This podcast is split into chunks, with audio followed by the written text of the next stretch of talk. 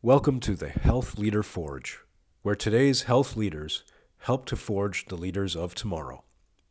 I'm your host, Mark Bonica of the University of New Hampshire's Department of Health Management and Policy. Our website is healthleaderforge.org, where you can find information about subscribing to the podcast, links and information related to the episode, as well as our complete archives. Health Leader Forge is a production of the University of New Hampshire's College of Health and Human Services. This week's guest is Tim Soucy, the director of the Manchester Health Department. Tim started in the department as a sanitarian and worked his way up to be the director in 2006. In this podcast, Tim talks about his 25 years of service to his home city, how the department has evolved, and the challenges and opportunities public health workers face every day trying to make Manchester a safer and healthier city. Welcome to the Forge, Tim. Uh, thank you. So uh, you're originally from Manchester. Uh, grew up here? Uh, born and raised, yeah. Okay. So it's uh, it's nice to come back and actually Yeah. serve the community that you Yeah. you grew up in. Yeah. Okay. So tell me a little bit about Manchester. What, what was it? How has it changed uh, over the years since you were a kid? You know, it's it's really ch- it's changed dramatically. I think for the good and for the bad. Um, the- Manchester's interesting in that it's a it's a large enough city to um, have some real problems, but still small enough to get your arms around. You know, the city has has certainly changed. Y- You know, we see um, a lot more poverty right now. About f- over 53, 54% of the kids in Manchester schools are uh, eligible for free and reduced meals. So the you know the rates of poverty and childhood poverty. You know, we Manchester was a sort of a very blue collar working community, and, and it's it's it's um, we, we see much more poverty now than, than I think we ever have, and that's certainly Is that a concerning. change in industry that's here, or Well, what is- y- y- you know, we went through the the city really went through a, a tough period in the '60s, '70s, early '80s uh, with the mills. You know, the, Manchester used to have the largest industrial mill complex in the world in its in its heyday, and the um, you know, I think when the mills c- declined, a lot of people lost their jobs. You know, we had this sort of banking crisis in the '80s where a lot of the banks were taken over in the city. Uh, but now we're seeing much more high tech, you know, redevelopment of the mill yard. Uh, so there are some really great things going on in, in the city. is, is the high tech thing relatively recent, or is it like with hum, it- in what span? Yeah, really over the past, you know, 10 to 15 years, Okay. it's really taken off. Um, the, the mill yard has been redeveloped. There's been a lot of work to redevelop Elm Street, you know, which is the main thoroughfare in the city. Um, the Verizon Center, the Fisher Cat Stadium, you know, all these things were done recently, you know, recently within the past 10, 15 years, and they've been really great things for the community. Okay, great. But but at the same time, you're seeing high levels of poverty in the school system. So. Is it that families that were here that were employed in blue collar kind of work hasn't haven't made the transition to a, eh, the you new know, kind of opportunities? We, we still have a pretty transient population, Okay. so it's hard to say there's one cause. You know, for the for the rate, I think it's kind of a, a number of factors that have have you know all played in uh, through the years, and it's one of those one of those trends we've just got to reverse, um, and it's not going to happen overnight. right. And how big is Manchester? You know, the city proper, uh, it's about 110,000 Okay. population. Uh, area-wise, it's about 33 square miles. Um, it, it's pretty. It's pretty neat to have this urban center in a in a rural state. You know, it's it, it, that that part of it is is cool. Is that we we have this urban center where there's activities and restaurants and Right. all these other great things going on. But when you take Manchester versus the rest of New Hampshire, it's a very different face. You Okay. know, we, we talk about you know New Hampshire being one of the healthiest states in the nation, and uh, all of these really great things. You know, low birth weight baby numbers are very low, and uh, but when you look at Manchester, we don't represent. We don't look like the rest of the state. Okay. Our, we tend to overrepresent, you know, a lot of the a lot of the negative factors. But it's a, it's, it's a, you And know is that because it's a it's the it is the largest city yeah, in the state? There's no doubt. It's because it's an urban Okay. urban center. A lot of people come to the city for services. Okay. Which uh, you know, getting back to that other question about you know why are our, are our homeless numbers so high or poverty so high? You know, Manchester is a draw for people coming to access services. We've got a great system of of nonprofits, of churches, of you know uh, people who want to help others, and, and I think that helps draw folks to the city. Okay. And um, what I I've heard that that Manchester I've read that Manchester is a refugee center. It's a refugee resettlement What- center. what does that mean? So uh, every year, the United States takes in around 80,000 refugees from refugee camps, um, and Manchester has been designated as a, as a refugee resettlement area by the uh, resettlement agencies. So there's there's two prime resettlement agencies in New Hampshire: the International Institute of New Hampshire and Lutheran Social Services. So uh, Manchester has always received sort of the uh, the bulk of refugees. Um, and when I say, you know, we're probably talking in the average of two to three hundred per year, uh, and they've come through the years from many, many different um, countries. Um, you know, really started many years, probably 20 years ago, with with the Vietnamese population. Um, and then we had a large influx of Bosnians. Um, you know, uh, interesting, all okay. around the you know That's the wars. Quite diverse. Yeah. Um, then we had a very large influx of Africans. Uh, and now our, our greatest uh, group of refugees is uh, the Bhutanese. It certainly adds uh, a lot of diversity. We have over 70 languages spoken in the school system wow. in Manchester. Uh, poses its challenges. There's no two ways about it. And, and you know, one of the there's always been this debate in the city about refugee resettlement and, and are we are we doing the right thing by bringing people over and over without making sure that those who have already resettled have become acclimated. And, okay. and that's sort of the, the debate that rages on. I don't think anyone, you know, has any issue with the, the refugees or the value they bring to the community. It's, and our mayor has said through the times, just let us catch our breath and make sure that everyone who's here has learned English, has gotten a job, has um, had the opportunity to succeed. And, and, we've seen a number of success stories, but sometimes when folks arrive, it's do I learn English or do I get a job? Um, right. And sure. put and take care of my family. So uh, it, it's it's it's pretty unique. You know, we uh, we run refugee clinics here. We're actually one of the first stops that a, a new arrival makes when they get to the city. Okay. Uh, we'll make sure that they at least get started on their immunizations because quite often folks don't come in with great medical histories and records.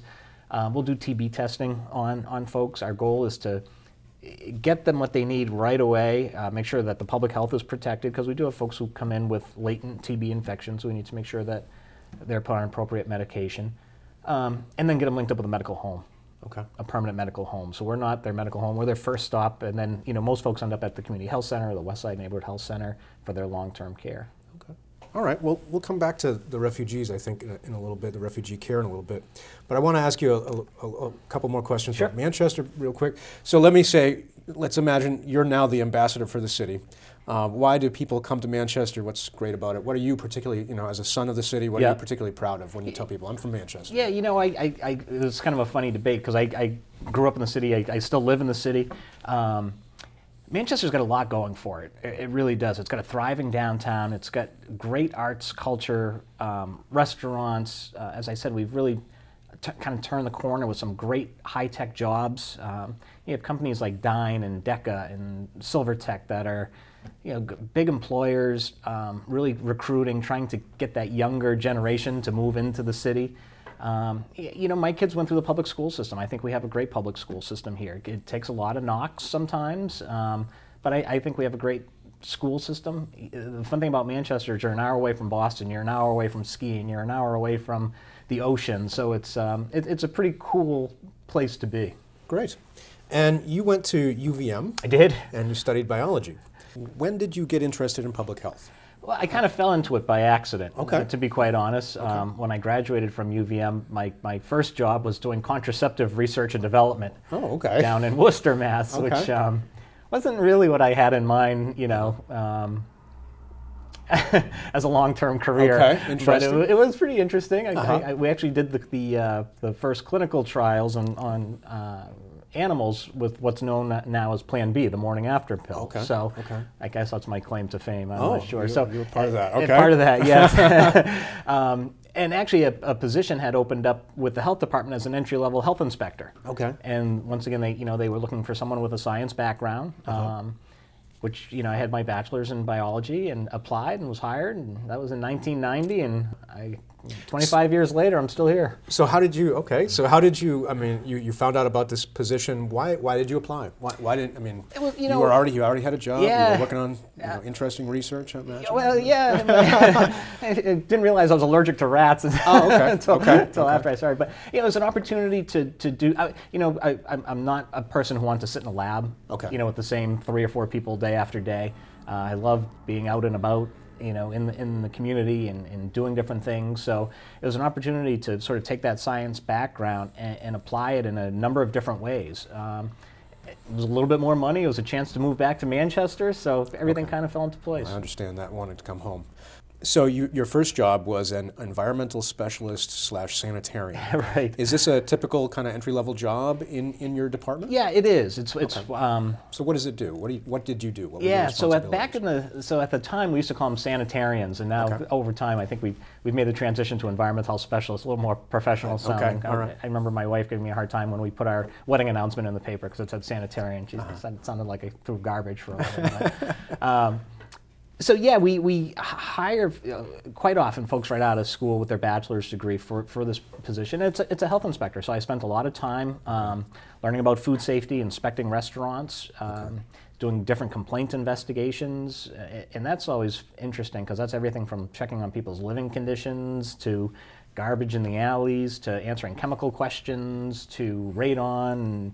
Um, so we really looked at some of the how the en- environment interacted with public health, and we designed a lot of programs around there. So it was really um, a lot of inspections, a lot of field work. Um, became a septic system designer because we still have a little bit of uh, the city that's still on septic systems. Okay. So I still maintain my septic system designing license, even though the technology has changed. and I haven't quite kept up with everything through the years. So it's a lot of, lot of field work, and, and um, back in, the, in that time, you know, the bulk of it was around food safety, and, and we still have a very robust food protection program. Okay. How many uh, environmental specialists do you have today on, on staff? Yeah, we've got of we've got five people in the field. Okay. So Okay. um, So that's not a huge force. No, it's not. For a fairly large city. You It's had, you know, not. 110,000 people. You've Yeah. got five inspectors. and they're busy. They're Uh, busy oh, folks. Yeah. I bet. Yeah. Okay.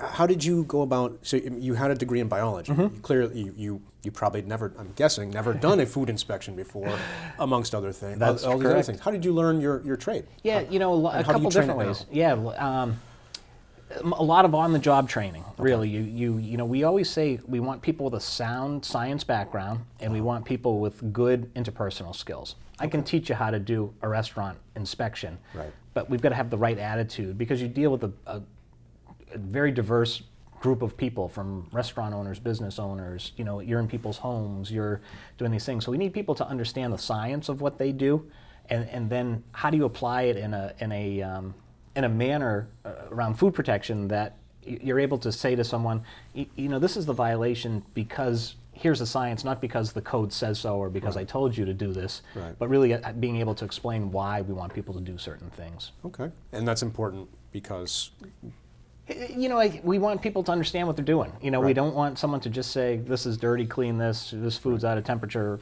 whatever." You know, we want people to say, "You know, you can't have food at this temperature because bacteria is going to grow, and you only have so much time." And, and you know, put it in in ways that people understand why it's important. Okay, all right. So after four years on the job um, as as a inspector, you moved up to be the chief of the division of environmental health. Can you talk a little bit about the mission of the environmental health uh, division? Sure. Um, yeah. So at that point, I was promoted to oversee the other inspectors, which um, was it was an interesting time because I had worked. You know, these are the folks who had trained me that I was now uh, supervising, which is always a challenge when it comes to personalities. But it was um, it was it was interesting. You know, I, at the time I was taking some additional home study courses from CDC, trying to sort of broaden my horizons as well and you know, I get to do a little bit more administrative work, little less field work, but still some field work. I still actually to this day keep my hand in some of the field work, uh, which is it's kind of interesting. Okay. I, I tend to take bulk of the weekend and night call, and um, instead of calling someone else on the middle of the night, I'll just handle whatever comes up. Okay. Yeah. So you were working as an inspector. Um, you got selected to move up to Mm-hmm. be the supervisor. How did you learn the, the, the, the leadership elements? Yeah, Was, that's it, was that also kind of an OJT It thing? was kind of OJT. Okay. You know, at the time there were a couple other supervisors, uh, Mm-hmm. nursing supervisors that I was, you know, would learn from them, and Mm-hmm. you know, I tend to um, try and, I guess at least in my own mind, pick the best from everyone and develop Yeah. my own style. Mm-hmm. Uh, but seeing what I think will has worked for others, you know, will or will not work for me, and um, yeah, I, I, I try and keep things pretty simple. You know, I try and treat people you know, fairly, evenly, consistently. Uh, I have a very open door policy. It's not uncommon for anyone to, to pop in. It's always been that way. Um, so yeah, a lot of you know a lot of the leadership skills I think were um, really based on observing others and what I thought would work well for uh, how I was going to run not only my division but interact with the public. Great, great. Has this mission of this division changed uh, since you were you were in charge? The overall mission hasn't changed. I think some of the tactics and strategies have, okay. have changed. Um, okay. You know, technology changes. There's always new. I mean, when I started, things like West Nile virus and Triple E, we didn't deal with. It wasn't an issue. Now we have a very robust summer program where we're trapping mosquitoes. We're doing a lot of public relations with the community around you know personal protective measures. Um, 25 years ago, we just didn't do it. So the scope of this department is not just food inspections, no. and it's also including um, contagious disease or, or, the spread of. Correct. Okay. Yeah, that's okay. really our kind of our bread and butter. You know, when you okay. look at public health, is um, we have another division of, of, community health nursing, which handles all of the communicable disease investigations. Um, and some of them are preventable, some of them are not. You know, some of them you the report comes in, you you drop what you're doing and make sure that that gets addressed right away. Right. Uh, it's not uncommon to have a number of active TB patients in the city at any given time, so our staff works 365 days a year doing directly observed therapy on someone to make sure that they're taking their meds. You know, we don't want to develop drug-resistant TB. We want to get people healthy and back to a normal life as, as quickly as possible. So in the in a in a in a day in the life of a of a, of a health inspector or, or, or the um, chief of the of the environmental division, what could that person expect to be out looking at? Um, I mean, um, it really it varies. Food inspections, food inspections, trapping mosquitoes, trapping mosquitoes. What else? Uh, swimming pool inspections. Okay. So we license and inspect swimming pools in the city. Um, you know, Is that a public pool or a pri- or, or, or like somebody's not, house? Anything not attached to a single-family home. Okay. So condo associations, public pools, hotel pools. Um, so we'll be gearing up for that in the springtime. You know, everyone gets a sort of pre-opening inspection. Um, different complaint investigations. We, have actually, believe it or not, been doing more and more um, investigations around hoarding. Hoarding. Hoarding. Okay. Talk, um, talk about that. That sounds interesting. It, it's, you know, we see quite a bit of, of, it's for a number of different reasons. You know, sometimes you have someone who has mental health issues that just refuses to. So this is someone gathering up a lot of stuff. Yeah. Okay. Yeah. Um, sometimes. And when does that become a public health issue? Well, it depends. You know, it's a hard, it's a, it's a thin line because okay. there really needs to be something there that creates an imminent hazard. So, okay. um, you know, if someone just has clutter, newspapers, clothing, you know, we'll try and get them some assistance. You know, when we get into rotting food or sewage disposal not working properly or animal feces, you know, then it becomes much more of a, of a imminent public health threat that we have some pretty substantial legal powers that we can um, enforce when we need to. But, you know, we always consider ourselves educators first and enforcers second. Um, okay. You know, we do have the legal tools when we need them. Okay. But um, you know, if someone is in that position and it's because they need help, we're there to get them help first. Right. Uh, that's that sounds very interesting. Um, so I'm looking. At, I was looking at your your CV, mm-hmm. and um, I noticed in 1998 you received your your master's in public health from Boston University. How important is getting a graduate degree to practice in your field, particularly at, at, at the level you're now at? Yeah, I think it's pretty important. You know, an MPH is such a broad degree that okay. it, it, opens. Not only does it open a number of different doors for for students, but um, it's a, it's kind of a hands-on degree so I think it's it's it's important. It was interesting because I was um, I, I, started going to BU in in '95, so I was still working full time. My wife and I had just had our first daughter, and I was Perfect traveling to traveling to Boston two nights a week for three years. So it was a little little hectic time, uh-huh. which which I'm so happy that you know UNH has put the MPH program in Manchester now um, because the, at the time there weren't a lot of options for people to get an MPH, and and I think it prohibited a lot of people. I think we're seeing a lot more people uh, in the field of public health and healthcare going back to get an MPH because it's much more accessible. So, you know, for growth opportunity, for job opportunity, um, for personal development. You know, I didn't want to do environmental health every day for the rest of my life. It was fascinating, but yeah. um, it was time to do something different and learn a new skill set. Okay. Also, looking at your CV, it's interesting to note that up through about 2000, your continuing, continuing education uh, had titles like food microbiolo- excuse me, food microbiological control, safety measurement, bloodborne pathogens, and introductions to indoor air quality. And then post 9 11, some of the titles uh, of your continuing education include Emergency Response to Domestic Biological Incidents, Biodefense Mobilization, healthcare leadership and administrative decision making in response to weapons of mass destruction incidents. Uh, so, how did public health change after 9 11? Yeah, uh, it's a very different world now. You know, um, it's an interesting it's an interesting debate because after 9/11 there was an influx of money into the public health system. Okay. I think we realized after 9/11 and after the anthrax attacks in October of 2001 how deplorable our public health system was across the country. Really? Yeah. So the federal government, you know, went from a couple hundred million dollars to you know billions of dollars investing in, in public health infrastructure around the country, and we were the recipient of a lot of that funding. Um, you know, our first emergency preparedness grants just for the city were over a million dollars a year. Uh, we're down to about four hundred thousand now, but it was a tremendous influx of money and different health departments across the country handled it very differently. Um, some people put all their eggs in this emergency preparedness basket, and there was a lot of criticism about we're really forgetting what public health is all about and, and just fo- solely focusing on uh, emergency preparedness. You know, we took a lot of that funding and um, we shored up our, our staff. We brought a medical director on, which we had not had for many, many years. A medical director meaning a physician? A physician on staff. We've always contracted um, Oh, okay. with, with a physician uh, for things like standing orders, but to have, we, we realized that we really needed to make a much stronger link with the medical community, and docs tend to talk to docs better than Okay. uh, public health directors. So Right. uh, we did bring a, a physician on and kept that position filled for a number of years. One of the other interesting things we did with uh, post 9 11 funding is we created a, a training institute here Okay. at the health department. You know, we realized New Hampshire doesn't have a very robust local public health system. There's the city of Manchester, the city of Nashua that have health departments, and there's about 15 what we call self-inspecting towns, meaning they do food protection work and environmental health work. And then the rest of the state, every town has a local health officer, but that's it. And there's no the only requirement to be a local health officer in New Hampshire is that you're a resident of the state of New Hampshire. Oh.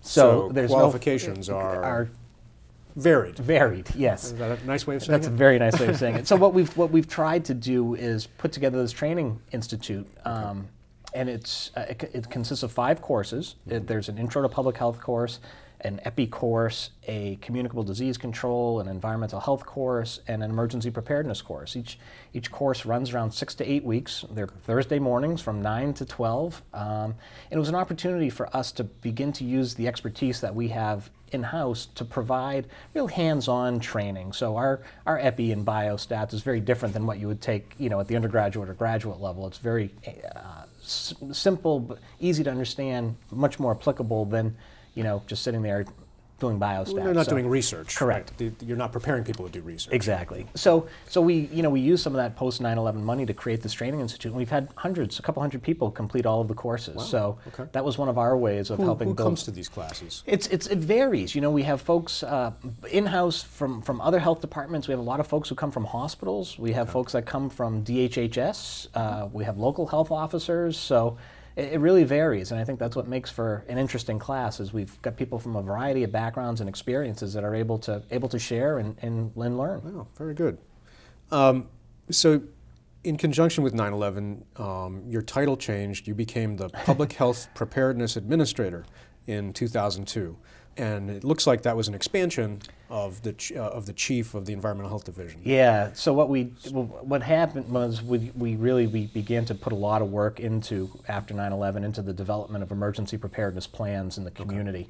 Um, we work very very closely with our first responders, our fire, our police departments, our EMS uh, provider, our, our two local hospitals, to make sure that we, we put in place plans that made sense. You know, Okay. to respond to, to an emergency, whether we always say, you know, whether man-made or naturally occurring, because we've seen, you know, we've seen both so a lot of time was spent developing these plans, drilling these plans, executing these plans. Uh, so it was an expansion of my, my current job. I got a longer title out of it. um, but it was, uh, it, it was good because we, you know, we, we did have all of these resources coming in and we needed to better coordinate what we were doing. Okay. Um, was this the first time you had worked with the Manchester Emergency Operations Center, the EOC? Yeah, typically the Did an EOC exist before it, that? it did. It was um, managed very differently than it is Okay. now, Okay. um, for certain. You know, we still had dealt with flooding incidents, snowstorms, power outages, Sure. the natural disasters, you know, prior to 9/11, and that's still the bulk of why we sit in the EOC. Um, but the, I think we've seen much stronger relationships built amongst the city departments that in response to emergencies now. You know, it used to be I think everyone had their own little piece of the pie and they didn't necessarily want to share that. And now you see a lot of um, you know group decision making. Um, we often joke that you know sometimes the community police officers are more like public health guys, and Ah, okay. uh, you know so we do we, we've done a lot of cross training with fire and police and through the years, um, a- and I think those relationships have really um, built, been stronger, and put the city in a better position should we ever need to um, have to execute any of these plans. Okay. What did you learn in, in the process? So, so it was, there was a lot going on Yeah. back in that in that time frame. A lot of a lot of you know a lot of fear. Mm-hmm. A lot of resources were suddenly becoming available. What did you learn in terms of kind of what worked, what didn't work? Um, Yeah, I think you know the. Um, I, I think what worked were um, the the relationship building. I think everyone realized that we were in a new time and that they couldn't they couldn't keep their little piece of the pie anymore. That it was really about if we were gonna if we were gonna work better, it had to be collaborative. Uh, and I think that was really uh, probably the greatest thing that came out of that. It was a really you know tumultuous time. You know, I remember after well two things that come to mind you know the mayor at the time said to you know the fire chief the police chief and the public health director at the time make sure the city's prepared well what did that mean we didn't Right. know what that meant so you know Did he know what it meant? No one knew what it Yeah, meant right, but it's, right. it's, it was a good soundbite you know Yeah, it's, what yeah. we had to do and um, you know, I, I think because of some of the relationships we've built over time, particularly with the hospitals, we've been able to engage them at a new level. Um, Not only around emergency preparedness, but around community health and what are they doing in the community and how do we better utilize them in the community. And it's, it's not only about writing a check, you know, when we need some money, it's about how do we better partner to improve the health of the community. So I think, I think the relationships that were built uh, have put the city in a much better place. great. Do you worry about complacency? I mean, we've had some time now. Yeah. Um, Um, yeah, I guess you always worry about complacency. I think on the, you know, on the infectious disease side, there's there's always something new popping up. You know, um, we, we keep this response kit of, of personal protective equipment, and, and it started with smallpox. If you remember, during the first Gulf War, there was quite a, a concern that smallpox was going to be used as a uh, as a biological weapon. Um, so we had the smallpox response kit. Well, then that threat passed, and then monkeypox came up. So there's a new sticker on it that says monkeypox response kit, and then SARS came up. So there was a new sticker on it that said SARS response kit, and then H1N1 came. So it was a new sticker that said H1N1, and Ebola came as a new sticker. So, y- you know, there's always something new coming up. Um, you know, I think when you look at the, the threat of terrorism, it, it certainly has not gone away. Um, I, I think complacency happens when these things are, are left to the side. I, I think we still try to be pretty active. We have a regional public health preparedness advisory council that still meets. Okay. So, you know, I, I think everyone that is- goes beyond Manchester. it goes beyond, yeah. When we look at, at emergency preparedness, you know, we realize it doesn't respect geographical boundaries because uh, there's really no local public health infrastructure outside of the city. We try and help provide that service to our neighboring towns during emergencies. I mean, we don't do it on a routine basis, but we do plan regionally because, you know, an influenza pandemic in Goffstown is the same as it is in Manchester, and so we've developed some pretty um, some pretty good plans around things like points of dispensing. Um, if we had to provide a vaccine or an antibiotic to a large number of people, how do we do it? And we've worked with the towns of Bedford and Goffstown to set up these pods. So a lot of you know a lot of good regional work has has occurred as well. Okay. We've been talking about public health, but I haven't actually asked you to kind of define it for us. So, could you give me an idea? What is it? What does it mean to you? I think this is a, a term that means a lot of different things to a lot of different people. What Yeah. does it mean to you as the director? That's, that's a very good question because we've, we've spent a lot of time talking about environmental health and, Right. and emergency preparedness, which is a very small piece of, of what public health is. You know, in my mind, public health is about quality of life, and I say this quite often. You know, it's about how do we how do we create a, a, a city that helps improve the health of the people who live here, and we do that in a number of different ways. But I think you know strategically, when I think of what does public health mean to me, it's about quality of life. It's about it's about having a, a, a city where people can exercise and have access to healthy food, where they can be protected from disease threats, where they can be protected from environmental threats. So it's pretty broad. It's pretty tough to get your arms around what public health means because I think it means something to different to everyone. Okay. Uh, I think a lot of it comes from your personal perspective. If you would have asked me this in 25 years ago, it would have been all about environmental health. Okay. You know. Sure. uh, um, but now I, I really look at it much more holistically, and like I said, it's to me it's about quality of life and how do we get a better quality of life for the people living here. Okay. Well, we're going to talk about a strategy that you're working on that Mm. relates to that in a little bit. But um, so in 2006, you became the department director. I did. Um, I didn't have any gray hair back then. so let's talk about the mission of the department kind of as a whole, and then we'll talk about kind Sure. Mm-hmm. of the other. So we've talked about environmental health, as you said. You've got several other uh, divisions within within the department. We'll we'll talk about those. But kind of, what's the mission of the Manchester Health Department?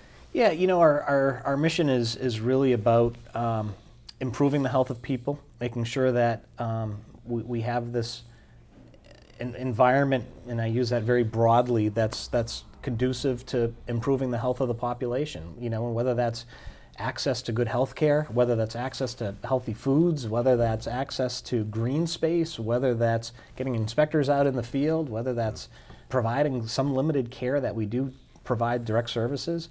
Uh, it- it's really about how do we get all of these uh, strategies, tactics, functions on the same page to say this is why we're here, and, and that's what we want to do. Okay.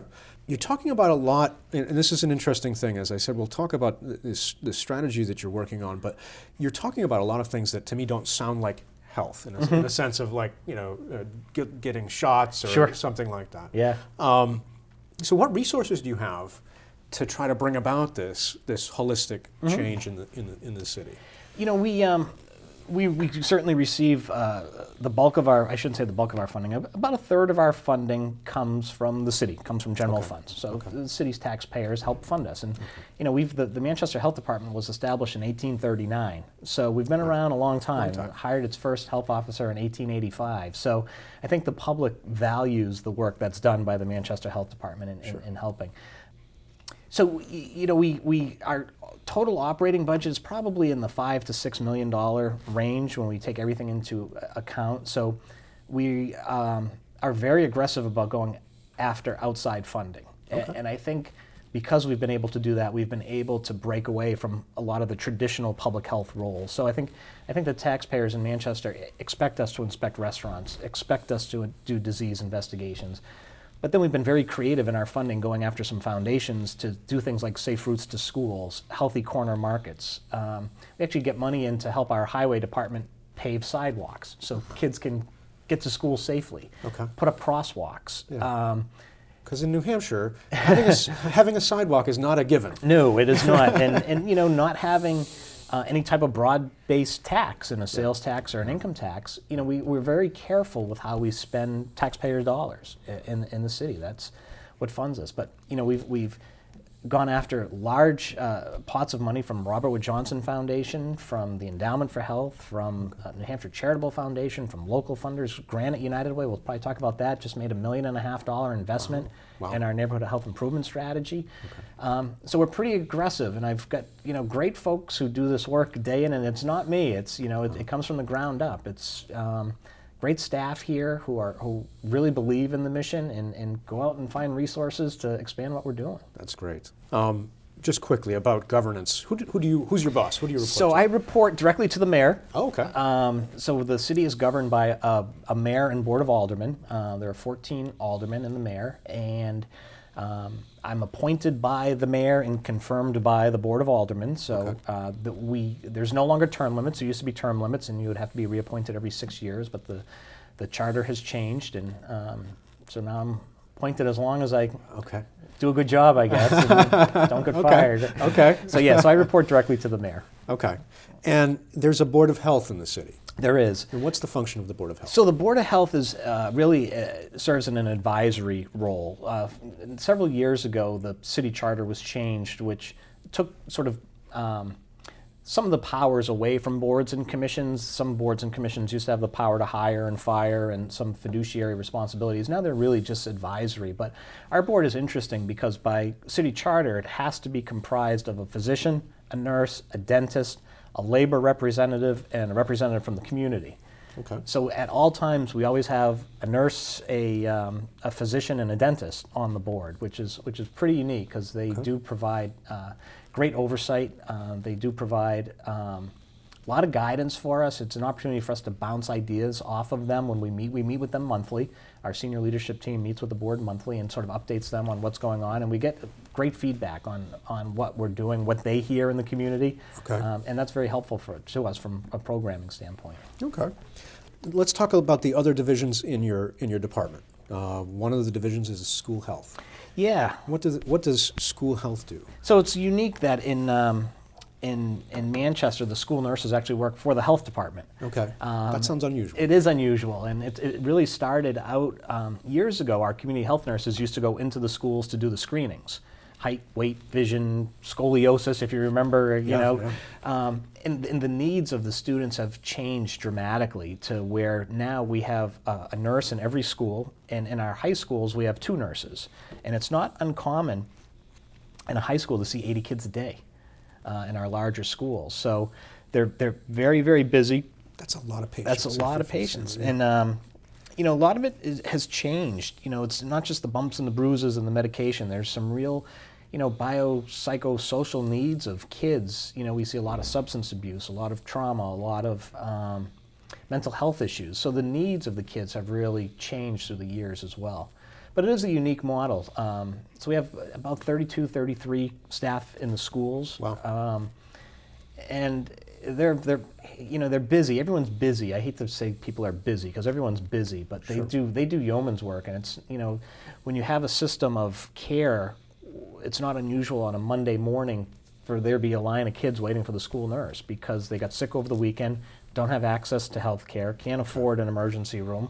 Um, and the you know the parent says, "Well, just see the nurse on Monday, and we'll Wow. go from there." So, this is they they are actually pri- kind of primary care.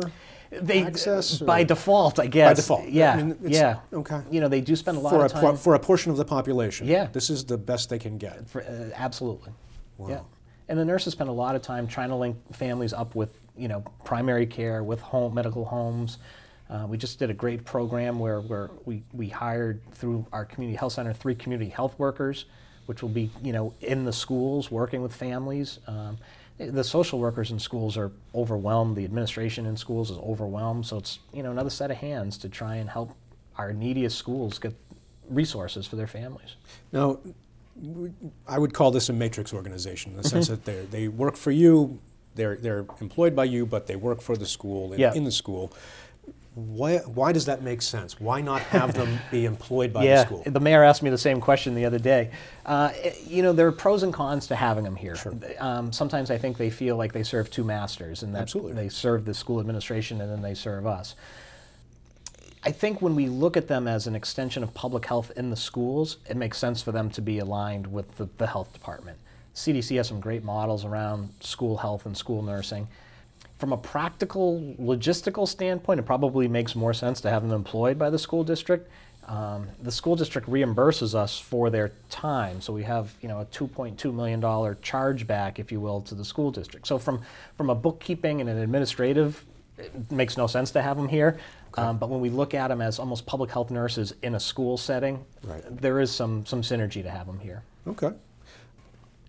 You also have a community health division, which Mm-hmm. you kind of mentioned earlier, in particular with I think this was when, with respect to the refugee care that we were Yep. talking about earlier. Can you talk about what, what is the mission of the community health division? Sure. So the, I I almost think of them as our clinical arm. So our, Okay. that division is primarily our, our community health nurses Okay. who provide, um, you know, we in public, we always talk about public health versus healthcare. So we don't provide healthcare per se, with two exceptions. One is around uh, immunizations, because our goal is to get as many people, as many kids vaccinated so that we build herd immunity, which lowers the chance of a vaccine preventable disease taking off in the community. So that's one reason we, we provide a, a direct clinical service. And, and the other is around STD uh, and HIV work. So we do run STD, HIV clinics um, where people actually can come in and be diagnosed, be treated. And, and once again, we do that for a public health reason because we certainly don't want to see you know rates of gonorrhea and chlamydia and other things skyrocketing in the community. People are very reluctant, if you will,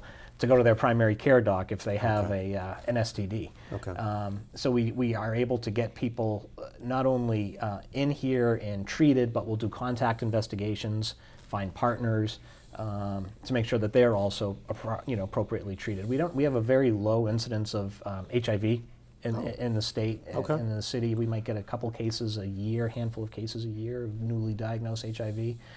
Why is that? you Um, you know, New Hampshire is a relatively low incidence state all across when it comes to that. I, it, it's interesting though, because I think with the advent of sort of the HIV um, drug cocktail, if you will, y- you know, we spend a lot of time doing prevention, but there was sort of this mindset that, well, these drugs will take care of me if I do acquire HIV or AIDS. So I'm going to re-engage in these risky behaviors. Um, okay. But we still haven't seen it. You know, what we are seeing right now is uh, not only in the city but across the state is a, is a tremendous problem with heroin. Okay, I've heard this. and I'm I'm concerned. You know, Is this the- something you all you are addressing as the we're, public health? We're trying. We're trying. It's such a it's such And a would you do it through your community health division or some, or another part of it? Um, we it- certainly through our community health division, they're doing a lot of prevention, education, outreach work uh, with IV drug users. You know, my, my fear is that with the increase in heroin use, we're going to begin to see more hepatitis B, hepatitis C, and HIV because of the sharing of needles and, and other things. We know we don't do we don't do needle exchange in, in, in the city. It's always been a very controversial issue, as you can imagine. Um, so yeah, I'm certainly concerned that we're going to begin to see more HIV and more Hep B and C with the, the increase in drug use. Okay. Who is who is entitled to services from the community health division? You were saying some people would rather go there; they're embarrassed, they don't want to Yep. tell their primary care provider, uh, "I think I have an STD." Right. Um, but who's entitled to, to come to your clinic? Anyone. Anyone. Anyone. Our doors Okay. are open uh, for both immunization, HIV, STD. Um, It's interesting when we, we actually survey people why they come here for immunizations, because immunizations, you know, you can typically get at your provider's office. Um, Right. And a lot of it is, you know, I can't really afford the copay because we don't charge anything. You don't charge at all for We don't charge for, at for all. immunizations. Correct. In New Hampshire, the vaccine is paid for by the insurance companies, Uh-huh. and we've chosen through the years not to charge an administration fee. Okay. So Okay. people come in and get them for free. Okay. Um, so you know, copays, convenience. You know, we run clinics evening, one evening as well as during the day. So you know, if someone gets their exclusion notice from school because they're you know not up to date, they can get in here pretty quickly. You know, they Right. might have to wait in the office, but They- they can versus get- waiting for an right. appointment at their primary care doc. Okay. Other have we missed a division? So yeah, with the, our other division is our um, division of chronic disease prevention and neighborhood Okay. health, and that's really Okay. the newest division, if you Okay. will. But when you look at uh, the work that needs to be done in public health, you know, it's not um, it's not infectious disease that kills us anymore. Right. It's our own lifestyles, it's chronic diseases, it's cancer, it's heart disease, and it's all you know based on our personal risk factors more than anything. So, Right. do we have people that die of influenza and other communicable diseases? Yes, but when you look at what really kills us, Yeah. it's heart disease, it's cancer, it's it's um, things that are related to diet, that are related to smoking, that are related to lack of exercise. So. We've really put a, a, a big push over the past five years uh, into expanding this division of, of chronic disease prevention in, in neighborhood health. Okay, so that leads me to the next topic, which was we, I had referenced earlier that you've been working on a, a fairly large strategy uh, called Neighborhood Health Improvement Strategy, and it came about uh, last year after the National Public Health Week in 2014. You announced this this new uh, Neighborhood Health Improvement Strategy. So let's talk about that. What is the Neighborhood Health Improvement Strategy? It's really uh, it- it's it's. Let me just step back and say sort of how we developed it was Okay. convening a lot of the stakeholders in the community around the issues that we were seeing. And the neighborhood health improvement strategy is just that. It's a strategy to say if we're going to tackle health problems in the city, how are we going to do it? And the decision was made, a very conscious decision was made that we've got to get down to the neighborhood level. Okay. Um, and if we're going to get down to the neighborhood level, we want to work in the most deprived neighborhoods in the city, the ones that have the highest. Know, when you look at the strategy, no matter what map you look at, no matter what the indicator is that we're talking about, the map always looks the same. Okay. We Same know areas of the, city. same areas uh, of highest need in the city, and that's where we want to begin to focus our, our efforts. And it's it's an interesting strategy in that you know, there are things you don't really think about. You know, we talk about the social determinants of health. Well, if we're going to improve health, we've got to make sure people are educated. We've got to make sure people are employed. We've got to make sure people have access to care. We have to make sure that people have a safe place to live and a safe place to play and the ability to get outside. So we're looking at the strategy very holistically, if you will. It's not only about access to care, as important as that is, it's about getting into the neighborhoods of greatest need and making substantial changes to improve the lives of the people who are living there. And that's what the strategy is trying to do. Okay. And as, as we talked about earlier, what you just listed off, uh, maybe the five or six things you just listed off, only one sounded like healthcare. Right. Right. Everything else was kind of looking at the broader environment, looking Yeah. at, I mean, even uh, looking at some of the priority recommendations Mm-hmm. included things like um, supporting economic self sufficiency, which Right. to me doesn't sound like healthcare, um, or, or, but, but it is a part of Absolutely. public health. you're saying. Absolutely. You know, when we, we look, and we've really tried to focus in um, using a community schools model. So we received some funding a couple of years ago from Robert Wood Johnson Foundation to transform three of our elementary schools into community schools. And what we mean by that is how do we use this structure, the school building, for other purposes other than educating kids? How do we how do we use it to engage neighbors and residents to use the facility for different purposes? Um, So this, this, it's used during the day for the kids, but at night it's, it's otherwise empty. Correct. So, So, how do we how do we you have begin this to asset. put some Nice. programming in there? Um, Okay. And give you an example, we've been doing resident leadership training at Okay. one of the schools. Um, Okay. and once again, it's about getting people engaged in, in their community. Yeah. And we, you know, we know that some of the strategies you really don't think of as public health, but we know if we can get people employed, Right. the health outcomes are, but their long-term health outcomes are Right, better. right. We know, you know, if we can keep people educated, their long-term health outcomes are better. So it's looking at it very differently. We have a, you know, we've got a, a, an issue with truancy in, Okay. in the city, and it's it's not the high school kids skipping class. It's elementary school kids who aren't making it to school. And that's a family dynamic. That's not, you know, someone just deciding they're going to cut class and go to the beach today.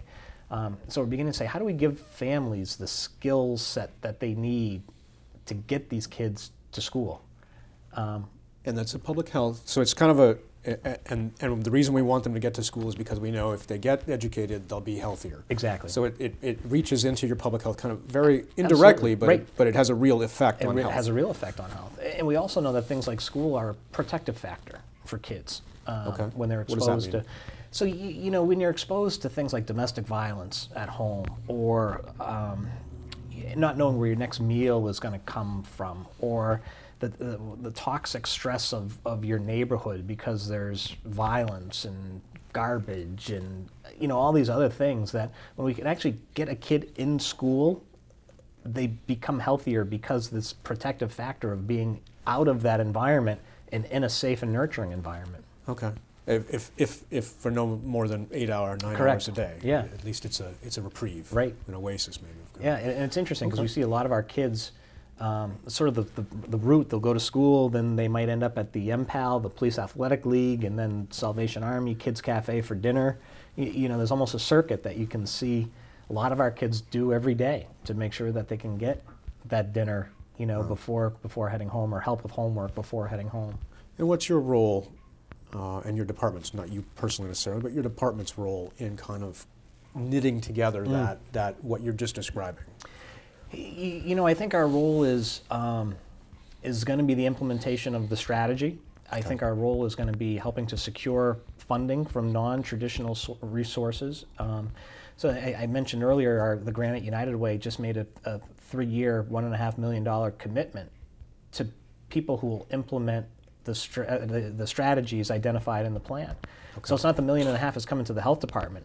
It's fu- what's your piece of the, the plan that you can carry out? Um, and we'll give you money to do it because they realize the value of the, the uh, identified needs and, and the strategies that we want to employ. We try and use evidence based practices whenever we can. Um, and, and I thank the United Way and I thank others who have, who have stepped up to the plate um, to say, yeah, we believe in this and we're going to put some money behind it. Okay. So let's talk about a couple of the, of the recommendations. One you mentioned already, which is resident leadership training opportunities. What, what is what are resident leaders? What's the vision there? Yeah, well, the vision is um, having folks who want to see their neighborhoods change. You know, we, we've done a lot of work with neighborhood watch groups, believe it or not, and, and you know, our neighborhood watch groups aren't about patrolling neighborhoods looking for crime. Yeah, there's a there's certainly a deterrent there, but these are folks who get together who say, how do I make my neighborhood a better place? And you know, a lot of times these are homegrown folks that you know may have never had an opportunity to attend any type of a formal leadership training. Um, so we're trying to once again give people addi- additional skill sets who are, who are already vested in their community to, to help make their community a better place. Okay. Another one you have is create and coordinate sustainable healthy home system. Yeah. What, what's that strategy? So healthy homes is an interesting concept. So we do a lot of home visiting Okay. um, for things like childhood asthma, childhood lead poisoning prevention, maybe checking on living conditions, some code compliance issues. And we've always, if we went in for one reason, we went in for one reason. Now we're beginning to say, well, let's take a more holistic look at the home as an environment. So, okay, maybe we're here because your child has uncontrolled asthma, but what are some of the triggers we want to be looking for? What are some of the other issues? Um, lot of home visiting occurs by different agencies. So, are we better coordinating with VNA, with um, Project Launch, with some of our other partners to say, all right, if we're in a home, how do we get the biggest bang for our buck when we're in there? And, and Right. looking at the home, like I said, as a, as a much larger place than and reason why we're there for just that one visit. Th- That's sort of our strategy. So we combine our environmental health folks with our clinical folks to say, you know, maybe the kid has uncontrolled asthma, but it's because of the leak in the roof, you know, causing the dampness. So it's not only the clinical side; it's it's the other piece. So we're l- really trying to look at where people live uh, in, in a much different way. Okay. You also have a, a, a mention about um, strengthening the focus on behavioral and mental health by lo- co-locating providers in elementary school environment. Yeah. You know, I have the opportunity, I've had the opportunity for the past six years to sit on the board of the uh, Mental Health Center of Greater Manchester. And the one thing we see is the number of patients continues to grow. You know, the Mental Health Center in Manchester sees over 11,000 patients now, and I think it was 9,000 when I started on the board. When we reached out to our community schools and we said to the principal, if you could have one thing to make your school better, what would it be? And, the principal at Beech Street School said, I need mental health folks in here Really?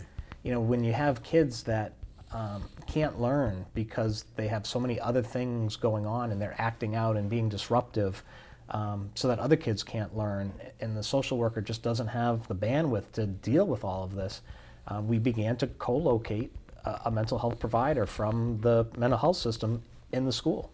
Okay. Um, you know, we used some grant money to get it up and running, and then, you know, the, the goal is to make it sustainable by billing Medicaid or whatever the insurer is. Okay. Um, and it's, it's amazing. The needs of, of kids are just very, very different than they were years ago. And um, to begin to better integrate mental health in the school system, we think we're going to have a healthier population who are able to attend school. Great. So how? So we've we've talked a little bit about some of, of the priorities. How are you coming on them? How, how's the strategy going? It's it's it's go. You know, certainly the investment from the United Way is, is going to be key to getting it off the ground. Um, the the city is very vested. Our leadership team is very vested. Um, we've we've looked at our leadership team at the highest level. It involves you know the mayor, the superintendent, the police chief, chief medical officers at the hospitals.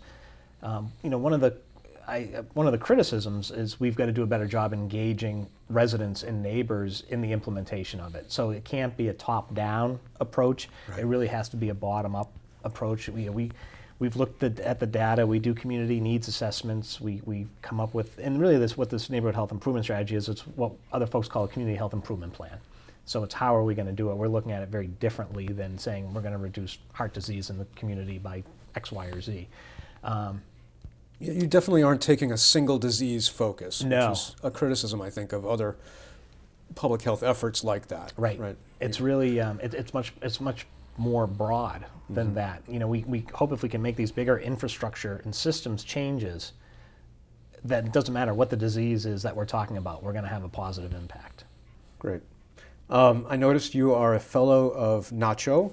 Is that? Yeah, NACHO, yes. NACHO, all right, Yes. not NACHO. Uh, the National Association of County and City Health Officials. So, what is NACCHO and uh, what does it do? So, I'm, I- I've been living in Texas. so That's okay. not- not Um, so NACCHO is um, really our national organization. and It stands for the National Association of, of County and City Health Officials. So it's almost our national organization, like APHA would be for public health, NACCHO is for local health departments. Um, I had the opportunity a few years back uh, to go through a leadership program that they put together. It was a year-long leadership program. It was the first time I ever went to San Antonio, actually. um, and they, they picked 30 uh, local health officers from around the country, and the requirement was you couldn't have been in your current position more than two years. And it was called Survive and Thrive, and it was about how to survive the challenges of being a local health official and what to expect, and, and really how to thrive and have a, have a long term career in, in local public health. And it's a great organization. They, they you know, certainly provide a lot of um, updates on what's going on at the national level to us, uh, and vice versa. There's a great opportunity for folks to sit on their different committees, boards, um, so that they get the input from, from locals as well. So it's a great organization. You know, you can find them at naccho.org and uh, visit their website frequently to keep up with what's going on. Okay.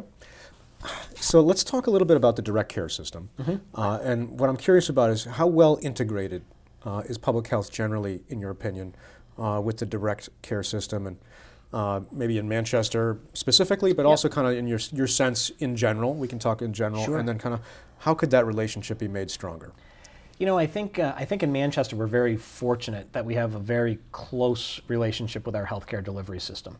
So when you look at healthcare delivery in the city, you've got two acute care hospitals. You've got Dartmouth Hitchcock, which is the largest outpatient clinic in the area. We have a federally qualified community health center, um, federally uh, federally qualified um, healthcare for the homeless project, which is actually f- funded through us, and then we contract out we've done a lot of work with the system around access to care in, in the city. For years, our community health center was unable to keep up with the pace of need in the city. And you know, you always see inappropriate emergency use care, uh, use of emergency rooms, no matter where you are in the country. And some of it is around lack of access to primary care. So, a great effort was put in over many years to say, how do we improve access to care, to primary care i- in the city? So the hospitals have been integral parts. Uh, You know, I, I joke about my hair turning gray. That was certainly one of the projects that probably added a few. Um, but we've been able to see our community health center expand. Number one, uh, open satellite offices. Uh, they just merged with another entity called Child Health Services, which is becoming the pediatric wing of the community health center. Uh, so you you know when you're an FQHC, you've got this enhanced reimbursement. Um, so it makes sense to expand to get with with Medicaid expansion, with the exchange, with Obamacare. You know more people are being insured, and, and if we can get these people linked up with a, a community health center, as an example, it becomes a much more financially uh, stable and sustainable model. And, and I think a lot of the work we did with our healthcare system was around access to care Okay. you know, we meet with them regularly. Our, our different divisions meet with them. So I, I think every division I met has a different link in with our healthcare delivery system. Okay. Certainly, our environmental health and emergency preparedness folks work with them all of the time. Um, our oral health program, which I, I didn't mention, we actually have a, a, a school-based oral health program here. Okay. Partners with one of the hospitals who has a dental clinic. Um, our community health staff is in regular contact with the infection control folks at the hospitals around what's going on uh, with specific cases.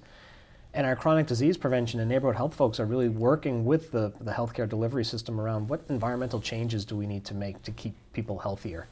There's this concept of community benefits that hospitals have to um, have to meet, and, and we look at community benefits more than writing off uncompensated care. It's about what are you going to do in the community to, to help us achieve our mission. And, and I think both CMC, Elliot, uh, and, and our other you know healthcare partners have, have stepped up to the plate over time with that. Great. You've been with the department for 25 years. 25 years. Um, how's it changed? Has mission changed? Is there is it an emphasis on particular activities? I mean, how does it look different than it did when you first got here in 19? Um, in- Well, we all have computers now, which was, you know, something when I Yeah, started, we had I one and a, and a dot matrix printer. Um, y- you know, I don't think the mission has changed. I, I think people are, are very true to the mission. Um, I, I think how we carry out that mission has changed. I think technology has been a, a huge benefit for us. I remember when we had, we, we had our first internet connection and, and you had to sign up to use the one computer that had the internet.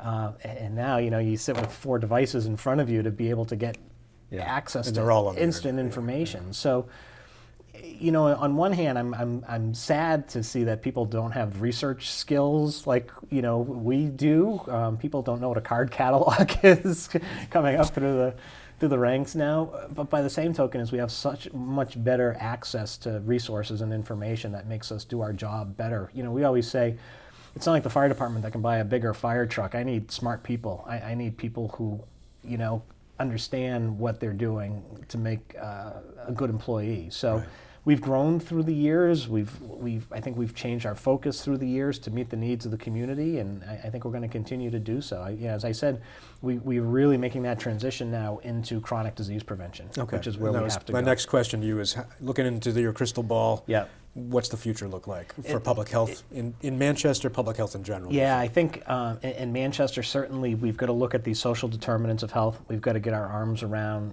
uh, poverty, around education, around income um, to, to, if we're going to have long term impacts. From the department standpoint, we're always going to carry out the tasks, if you will, that we, we, we need to do, but I think how we, how we tackle them, how we fund them, how we um, utilize our resources are going to change in the future, and a, a lot of it is going to be driven by the neighborhood health improvement strategy. Okay. How has your leadership of the department been shaped by your experience here for, for you know, having been here and, and having grown up in Manchester, Yeah. and having been in the, the department for as long as you have? Um, you know, I look. I there's a couple things. I, I think I like to hire folks with a very strong work ethic. okay. I don't want to micromanage people. I don't micromanage people. I don't want to babysit people. I want people to be committed to the cause, have a strong work ethic, and day in and day out do what's right. Um, you know, I, I try and I, I, I do less public health and I do more administrative work by default. So I try and shield my employees, the folks who I get to work with, from some of the nonsense that goes on around budgeting and politics, and because that's a lot of what we have to deal with. Um, a- and I want folks to be able to be, you know, isolated from that and, and let me handle that, and you folks handle what you're committed to and what you're doing. Um, so I think that's one of the things that has its pros and cons through the years is like you know I, I still remain very active in, in public health. I don't want to sound like I just push a pencil around all day, but I think giving people the ability to go out and do their jobs and you know be shielded from some of the other work that goes on makes us a stronger department. Okay. Did you have a mentor coming up through the through the program? Did you have or mentors Yeah. perhaps? And and you know, I had the What did you opportunity to really work for some great folks coming into the department. You know, Fred Rusczek, who was the previous public health director, uh, I certainly learned a lot, you know, from him and by watching him. Rich DiPentima, who was the deputy director at the time, as I was sort of coming up. Um, just two brilliant guys, public health wise. Um, and you learn, you know, you watch, and I, I, I like to kind of watch and learn, and, not um, not necessarily follow someone's style, but learn from their style and develop my own style based on what I think works. So, you know, Fred and Rich were, were great to work for through all these years. And, um, you know, you learn a lot about the how to handle the, the different aspects of, of the job from, you know, dealing with a board of mayor and alderman to CEOs of hospitals to neighborhood residents. And Yeah. I think that's one of the beauties of this job is you get to do that. it's quite a diversity of. It's a of- great diversity, and of that's one of, the, stakeholders, one of the things I love about this is you know people say, "What's a typical day look like?" I couldn't tell you. there's really no such thing. Okay. You know, I um, because it will literally be you know being out in the community and talking to all segments of society. Because that's if we're going to improve the health of the people of Manchester, it's going to take a, an across the board group to do it. kind of wrapping up, uh, what advice would you give to a young person who's thinking about a public health, uh, public health as a career field? I would strongly encourage them to continue their studies in it. I think um, understand what you're passionate about. I think one of the beauties of getting into public health is you've got a tremendous number of opportunities. Understand what you're passionate about. You know, Okay. um, if you're passionate about environmental health, take that track. You know, if you're passionate about working with people in a non-clinical setting, take that path. So, um, the whether it's undergraduate or a graduate degree in public health, is going to open up a lot of doors for you. But but follow your passion. Okay. And what kind of specific preparation would make you ready to be to come in and be an entry level person in, in the Manchester Public Health Department? Yeah, um, it's it, to me, it's about having the right attitude more than anything. Okay. So, um, yeah, as I said, we want folks when they when they come in to be passionate, to be able to um, interact with others. Um, you know, sometimes I'll go talk to groups of graduating students, and I'll, I'll, you know, my advice is I, I don't want to hear the word like or amazing every other word that comes out of your mouth. So, one thing is amazing, not everything is amazing. Using the word I, like drives me crazy, but uh-huh. uh, you know, I want people who can interact with others on, on a professional basis. Um, that can handle diversity because uh, the challenges of, of working in public health change every day. Mm-hmm. Uh, so being able to go with the flow at times is, is critical. So I want someone with a sound education. I want someone with good interpersonal skills. Okay, great.